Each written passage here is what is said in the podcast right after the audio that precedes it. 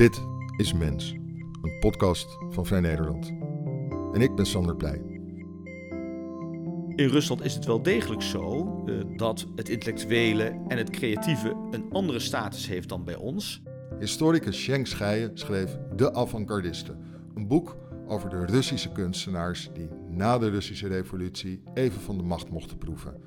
Het is een, echt een heerlijk boek om van te smullen. En het lijkt bovendien helemaal niks te maken te hebben met het onderwerp van deze podcast. Edoch. Apple, Google en Facebook, die bepalen wie wij worden en ik wil dat niet. Ik wil dat kunstenaars, schrijvers, filosofen ook meepraten. Maar kan dat wel?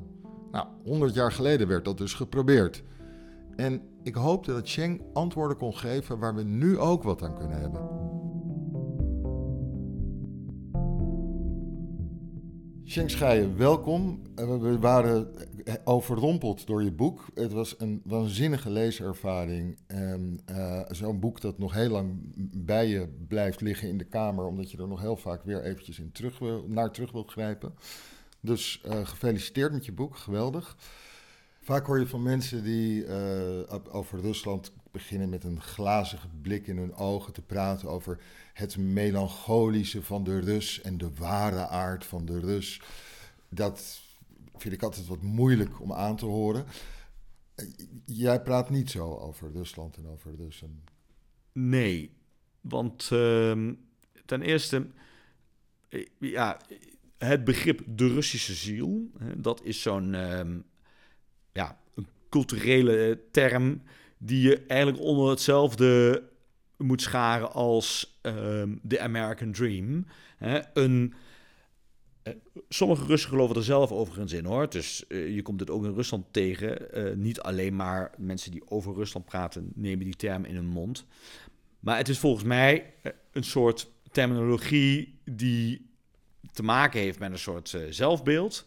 Maar die volgens mij vooral bedoeld is om allerlei onaangenaams hè, te, uh, te verbergen. Net zoals de American Dream um, bedoeld is om uh, het idee te geven hè, dat hoeveel armoede en ellende er in de Verenigde Staten ook is, hè, iedereen toch altijd daar uh, zich uit kan trekken. Zo is die Russische ziel eigenlijk ontstaan uit het idee van ja, um, we hebben het inderdaad wel, uh, wel vreselijk hier en er zijn allerlei problemen. Maar daar staat tegenover dat wij dan een enorme rijke binnenwereld hebben, hè, de, de, de Russische ziel. En dat is dan een soort genoegdoening voor die materiële um, problematiek.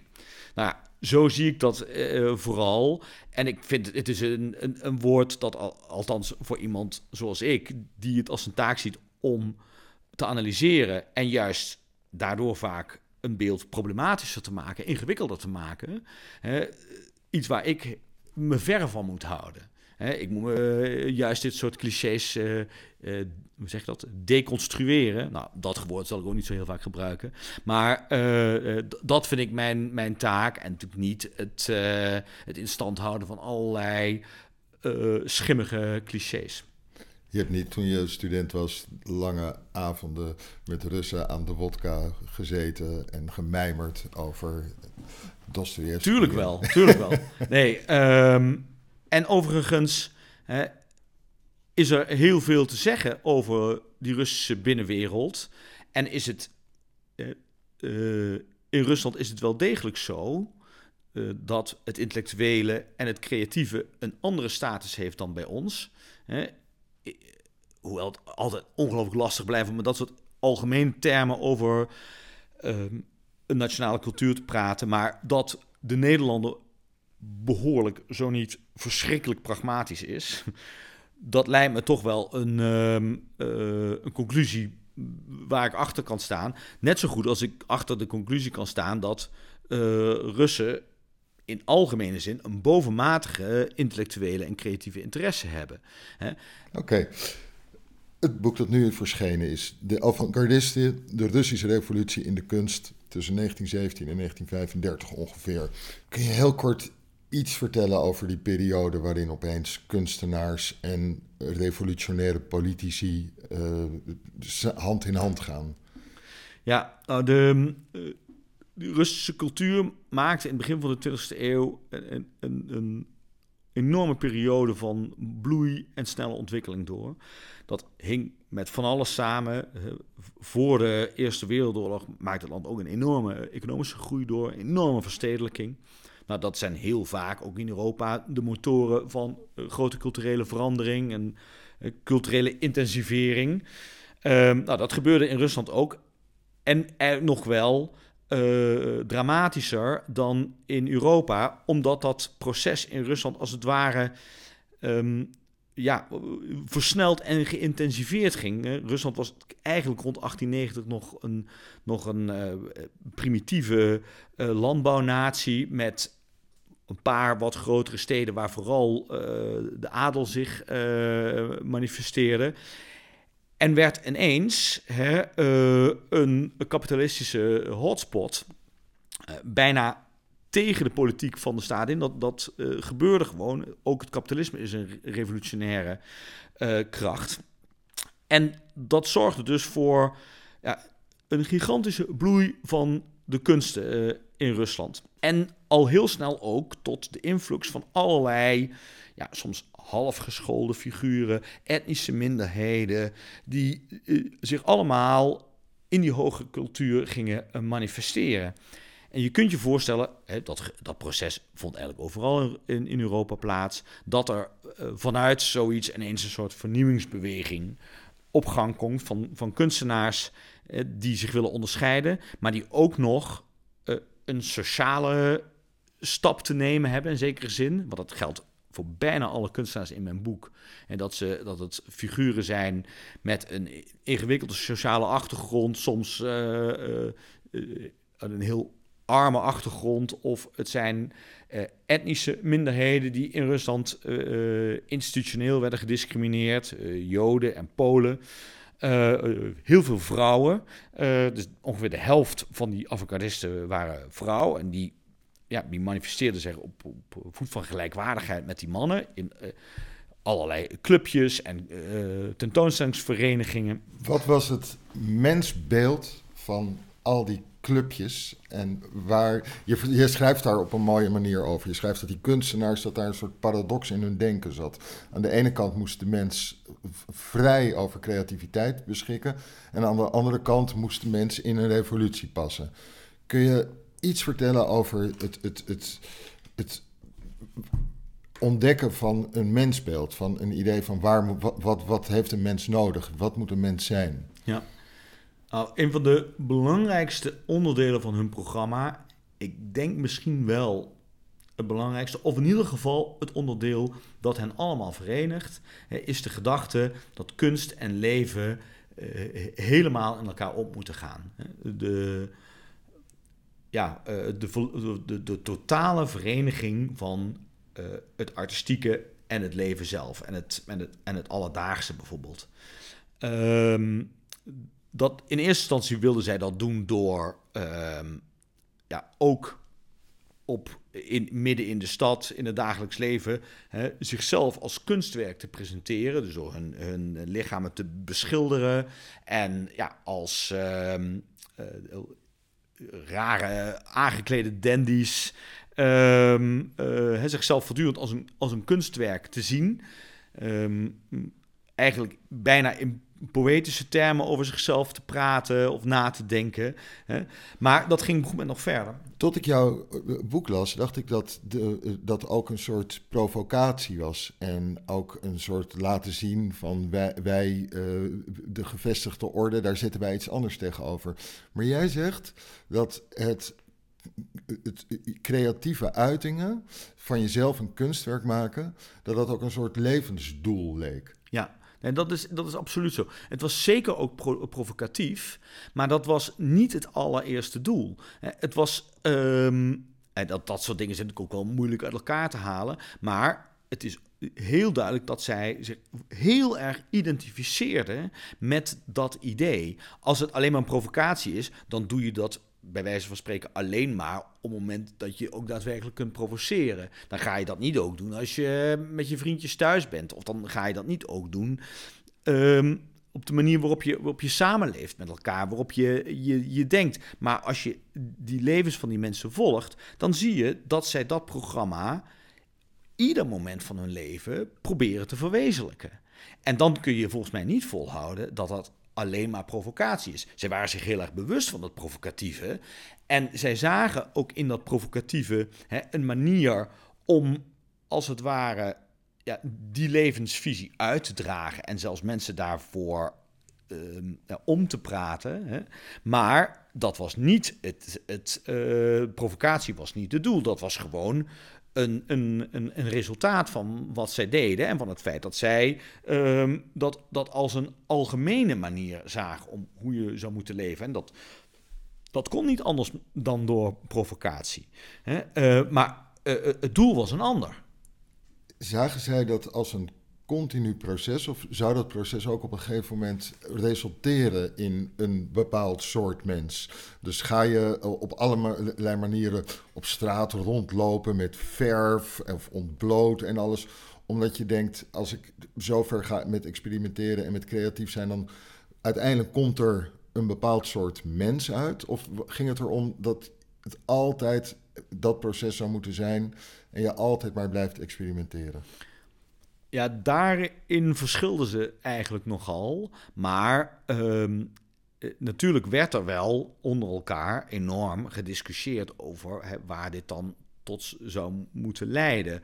En uh, nou, vooral Malevich, uh, een van de twee belangrijkste figuren uit mijn boek, die had daar wel een, een idee over. Ik zal niet zeggen een duidelijk idee, want zijn theorieën zijn heel erg moeilijk te begrijpen, als ze al überhaupt begrijpelijk zijn.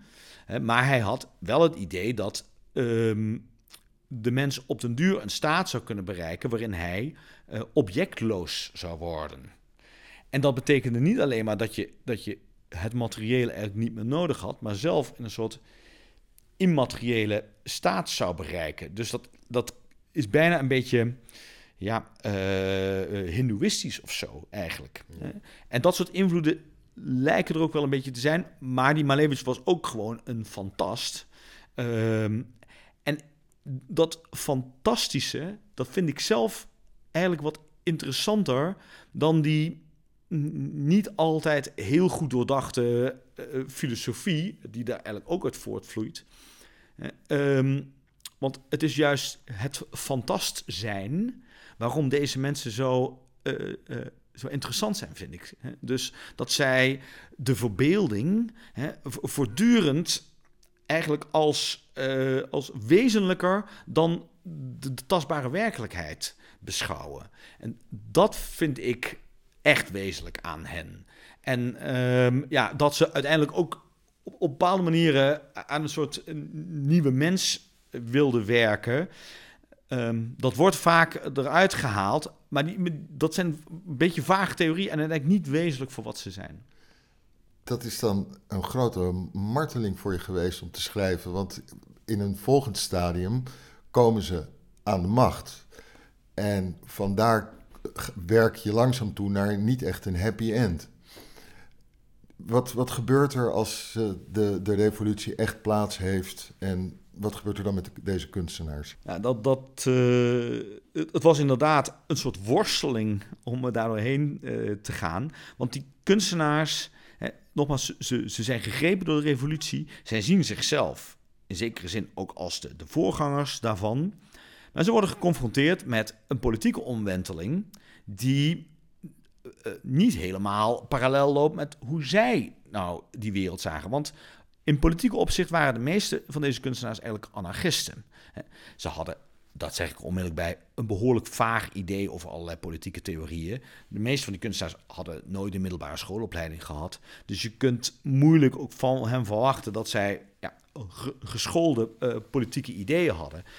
Volgens mij hadden de meesten bijvoorbeeld geen enkel idee over wat liberalisme bijvoorbeeld inhield, als, een, als een echt soort alternatief. Um, uh, maar ze hoorden natuurlijk van alles wat en ze voelden zich het meest gegrepen in ieder geval door het anarchisme. Ehm, waarbij de hele staatsmacht zou oplossen. Dat is eigenlijk het, het, uh, het basisidee van het politieke anarchisme. en ehm, mensen zich in hele kleine uh, samenwerksverbanden zouden verenigen. Hè, als dat nodig was. Hè, maar uh, zonder het, het idee van een overkoepelende autoriteit. Da daar stonden ze achter. Maar die um, anarchistenbeweging, die ook direct na die uh, Oktoberrevolutie heel sterk opkwam en eigenlijk een heel sterke concurrent was voor de Bolsjewieken, die werd door Lenin heel krachtig onderdrukt. Um, al die anarchisten schreven voor een krant, de Anarchia, dus de anarchistenkrant. Uh, nou, die werd verboden. De, meeste, de leiding van de, van de anarchistische politiek werden um, gevangen gezet. Um, cafés die door anarchisten werden geleid, waar zij eigenlijk de hele tijd optraden, werden gesloten. Dus zij waren hun podia kwijt, ze waren hun, hun medium kwijt, hè, hun krant waar ze eh, in publiceerden. En ze wilden wel verder, hè, want ze, ze zagen zich nog steeds als uh, die voorgangers. En toen gingen er natuurlijk toch wat meer stemmen op om dan maar met die Bolsjewieken uh, eens te kijken of ze daar wat mee konden. Maar ze zagen al heel snel dat het allemaal heel erg ingewikkeld was. Er was een nieuwe minister van Cultuur aangesteld, een volkscommissariaat van verlichting, zoals het heette. Um, en uh, die moest eigenlijk helemaal niks van futuristen hebben. Die man heet een beroemde figuur in Ruslandstudies. Uh, omdat hij gold als een relatief uh, liberale figuur binnen het kabinet van Lenin. Maar een steunpilaar van het avant-garde was hij allerminst. Hij vond Kandinsky een razende gek. Iemand die op um, de rand stond van de totale verdierlijking. Dat soort termen werden gebruikt. Um, en dat gold elk. Dat, dat was zijn mening over de hele avant-garde. Lenin moest al helemaal niks hebben van uh, futurisme of de avant-garde. Hij zei, daar begrijp ik niks van. En als er een keer een beeld van Karl Marx moet komen... dan is het allerbelangrijkste dat die baard van Karl Marx moet goed herkenbaar zijn. Dat moet een mooie krullende baard zijn. Dat, dat was uh, het esthetische niveau van, van, van Lenin. Nou, dat hadden zij natuurlijk wel door. Maar die Bolsjewieken waren natuurlijk wel politiek ongelooflijk succesvol. Dus die hadden al heel snel vrijwel de totale macht uh, naar zich toe getrokken.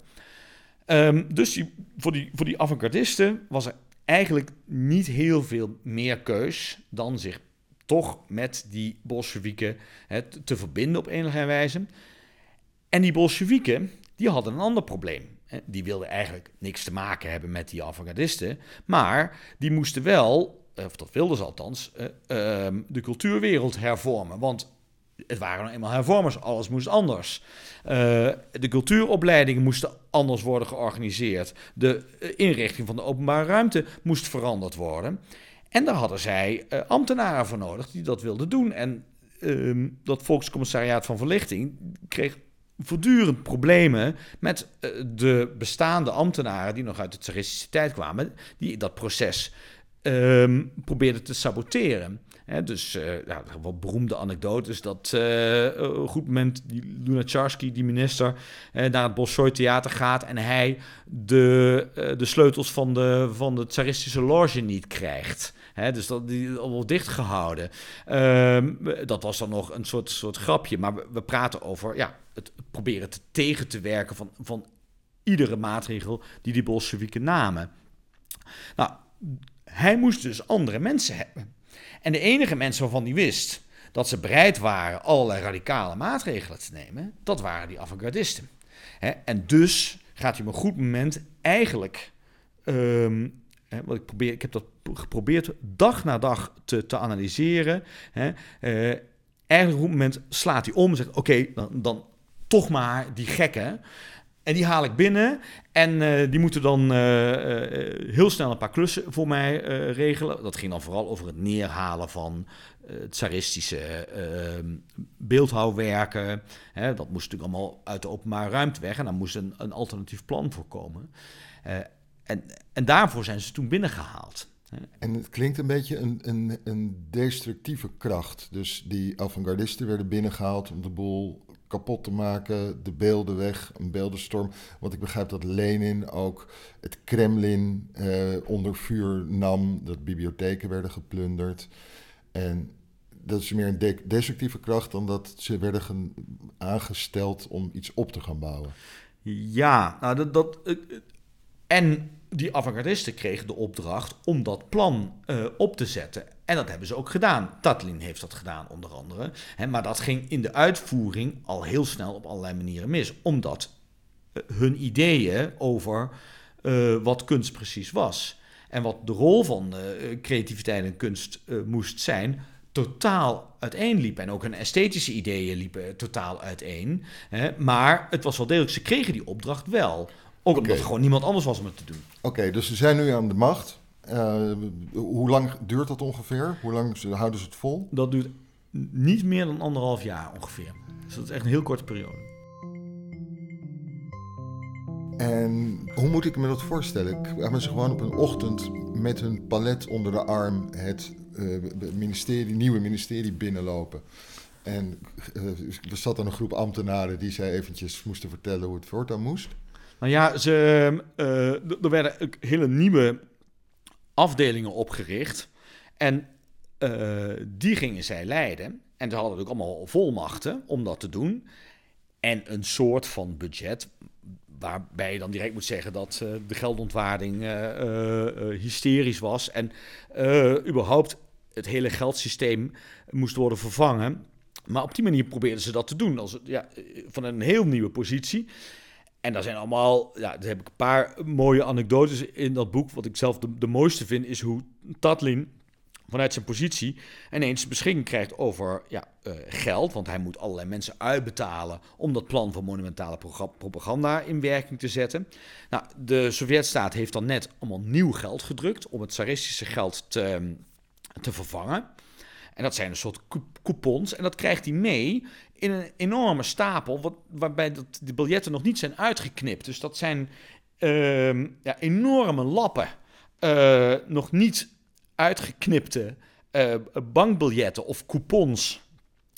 En ehm, eh, dat, dat moet hij dan mee naar huis nemen en van daaruit zijn eigen mensen betalen. En hij weet dan niet hoe hij dat moet doen, hoe hij dat ding moet meenemen. En dat, dat rolt hij dan om zijn naakte lichaam heen al dat geld, uh, miljoenen roebels. En uh, dan gaat hij zo, uh, loopt hij daarmee naar huis, hangend aan een tram die hij dan beschrijft. Of ik, zijn vriendin, want het, is, zijn haar memoires die dit beschrijven. En waarin mensen als, als druiven trossen aan zo'n tram hangen. Hè, omdat al het andere vervoer er niet meer is en alle paarden zijn opgegeten vanwege de honger. En daar hangt hij dan met al zijn miljoenen om zijn, om zijn lichaam. En dan komt hij thuis. En dan hebben ze bedacht, oké, we gaan morgen gaan we uh, uitbetalen. Hè? Dus dan komt iedereen uh, gewoon naar zijn studio toe, dus zijn, hè, om dan hun, hun, hun honorarium op te halen. Nou, dan moet dat, dat geld in dat armetierige studiootje bewaard worden. Dan denken ze, oké, we, we, stoppen het gewoon onder de vloer, dus onder een paar planken. Nou, prima. hij gaat slapen, zijn vriendin gaat naar haar eigen appartement toe. En dan komt die vriendin midden in de nacht wordt wakker in een, in een, in een angstvisioen. Ja, mijn god, het is, het is hongersnood. En zelfs de ratten zijn allemaal uitgehongerd in de stad.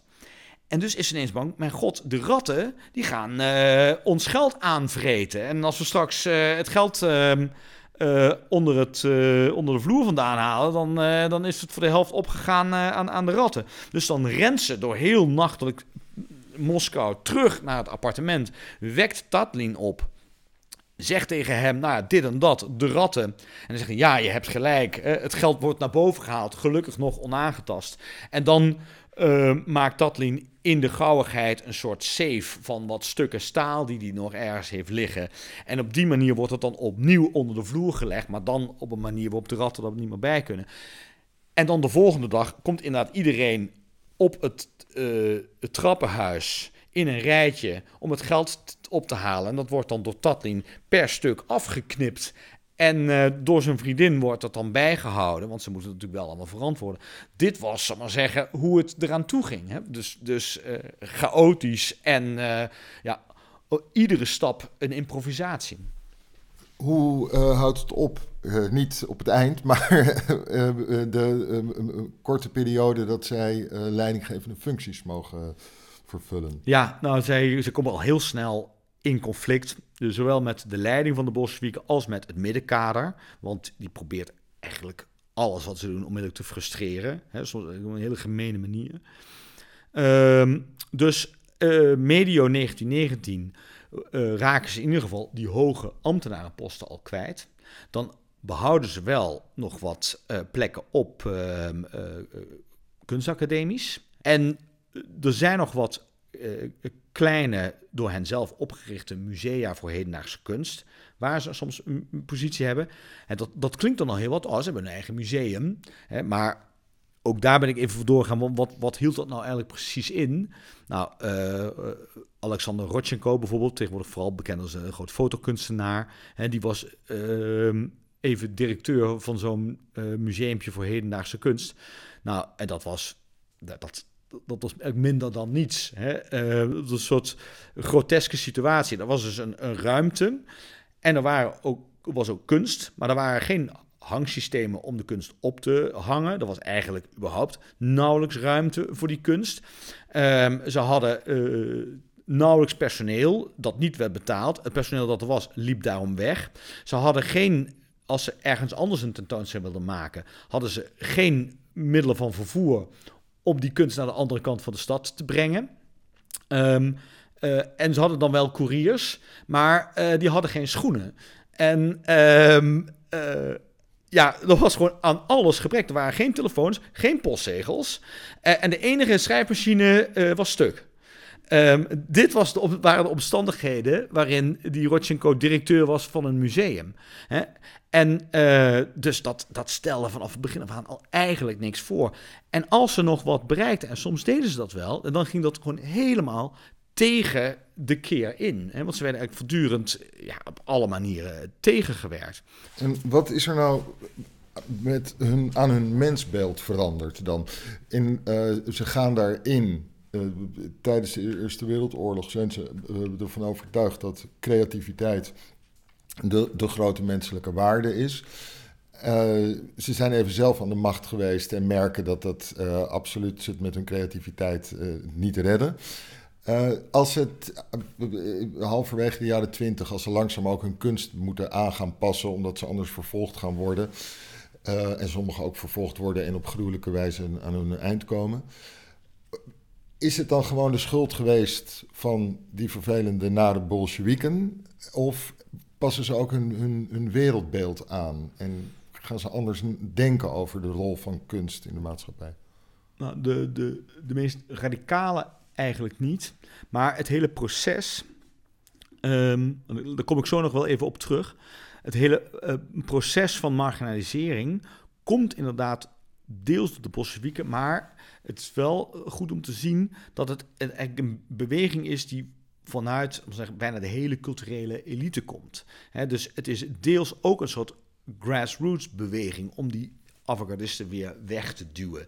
He, um, uh, en dat zie je in allerlei processen terugkeren. Dus uh, uh, zelfs als de, de, de leiding hè, hen nog heel klein beetje beschermt, uh, in sommige gevallen gebeurde dat vooral vanwege die internationale reputatie. Dan zie je dus dat ze vanuit het middenkader bijvoorbeeld hè, voortdurend worden tegengewerkt. En ook de gewone Bolshevik op de straat. Ja, die zegt uh, met regelmaat van uh, dit is gewoon onzin, dit is onbegrijpelijk, wat moet ik hiermee? Overigens moet je daar wel altijd bij zeggen hè, dat we kennen dat soort dingen omdat ze in de media kwamen en ook die media werden vooral weer beheerst door in het begin van de jaren 20 door dat middenkader. Hè. En dat waren eigenlijk, ja, we zeggen, de gewone intellectuelen, zou je kunnen zeggen, die nog helemaal waren opgegroeid in het, uh, het idee van um, esthetische eh, maatstaven van de jaren tien, of zelfs daarvoor. Ja, en die vonden die, die, uh, die avant over het algemeen ook gewoon gekken en idioten. En dat moest eh, gewoon tegengewerkt worden. Is dat eenzelfde soort uh, sentimenten als die je nu uh, kent tegenover je? Nu komt dat ja. af en toe weer terug ja. richting de, modern, het hele modernisme. Ja, nou, um, iets, iets daarvan is zeker um, waar. Uh, daar staat natuurlijk tegenover dat het, het, modernisme juist heel erg geacademiseerd is eigenlijk uh, in, in Europa na de oorlog. Door dus linkse socialistische elites. Precies, door de linkse kerk. hè? Uh, maar dat is natuurlijk in, inderdaad wel min of meer waar. Dus de meeste musea tonen modernistische kunst en op de, op de academies leer je, hè, is de basis van de kunstopleiding modernistisch. Dus daar zit wel een verschil in, maar het sentiment lijkt er wel verdacht veel op natuurlijk.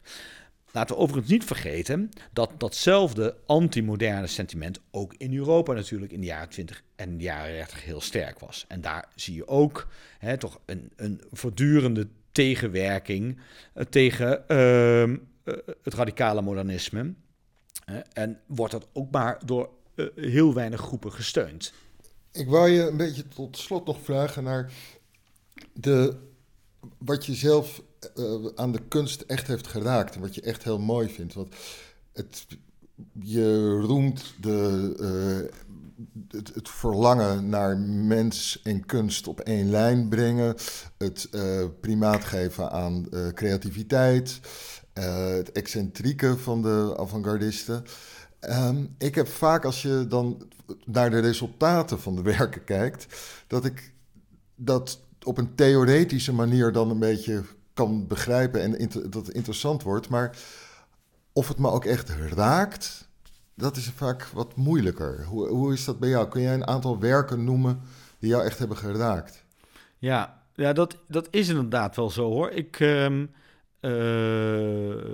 ik had het in het begin eigenlijk ook vaak. En vooral bij heel veel dingen van, van Tatlin. Dat zijn conceptueel um, waren heel spannende eh, projecten. Maar als je dan ziet wat dat uiteindelijk oplevert, is dat ja, inderdaad, oké, eh, rommelig of uh, ja, erg ver van ja, je, je sensitieve uh, vermogen. Het vierkant van uh, Malevich, dat moet je zien zoals het in de ruimte hing, in een hoek Zoals overigens het Stedelijk Museum een aantal jaren geleden ook deed. Klopt. En dan wordt in de conceptuele kwaliteit daarvan veel zichtbaarder. En nu vind ik dat zwarte vierkant als kunstwerk nog steeds, ja, dat is vooral een idee natuurlijk. Hè. Malevich heeft er ook drie of vier gemaakt. En dat laat er wel zien dat het natuurlijk eerder een, een, een puur concept is dan een, dan een kunstwerk waar je één op één van kunt genieten. Maar dat geldt niet voor sommige van die andere suprematistische kunstwerken, die ik wel, die heb ik altijd al heel aantrekkelijk gevonden. Kun je er een paar noemen? Nou, bijvoorbeeld de, de, de, de rode rechthoeken die in het Stedelijk Museum hangen. Dat is een van de werken die um, Malevich in 1915 op de 010 tentoonstelling. Dat heb ik altijd, zelfs als, als uh, eh, 17-jarige jongen, toen ik dat voor het eerst zag, hè, als een ja, uh, soort gongslag ervaren. Um, vanwege die soort totale helderheid die dat beeld heeft. En ook schitterend vind zijn die zogenaamde wit-op-wit schilderijen die Malevich heeft gemaakt. De, laatste abstracte schilderijen uit die ontwikkeling, hè, waarin die uh, ja, twee net een fractie van elkaar verschillende uh, kleuren wit tegenover elkaar zet in een soort geometrische vorm. Dus een wit vierkant op een witte achtergrond. en dat is ook een soort, ja, een soort zuiverheid hè, die je uh, bijvoorbeeld ook kunt zien als je naar een, net gestreken, een net keurig opgevouwd pak lakens kijkt of zo. Weet je wel? Een soort heldere schoonheid. En zo zag Malevich zijn werk in zekere zin ook. voor hem waren het manieren om tot een nieuw uh, visueel bewustzijn te komen. En dan leg, leg, ik het even eenvoudig uit. Misschien moeten we de, de, de, de bijna mystieke, heilige kunstervaring ook niet uh, op een al te groot voetstuk zetten. En is het al de moeite waard om het zelf te onderzoeken en te ondergaan en te ontdekken? Dat lijkt, lijkt me mooi genoeg. Schenkscheijen, dank je wel. we gaan je boek nog verder bestuderen. Dankjewel.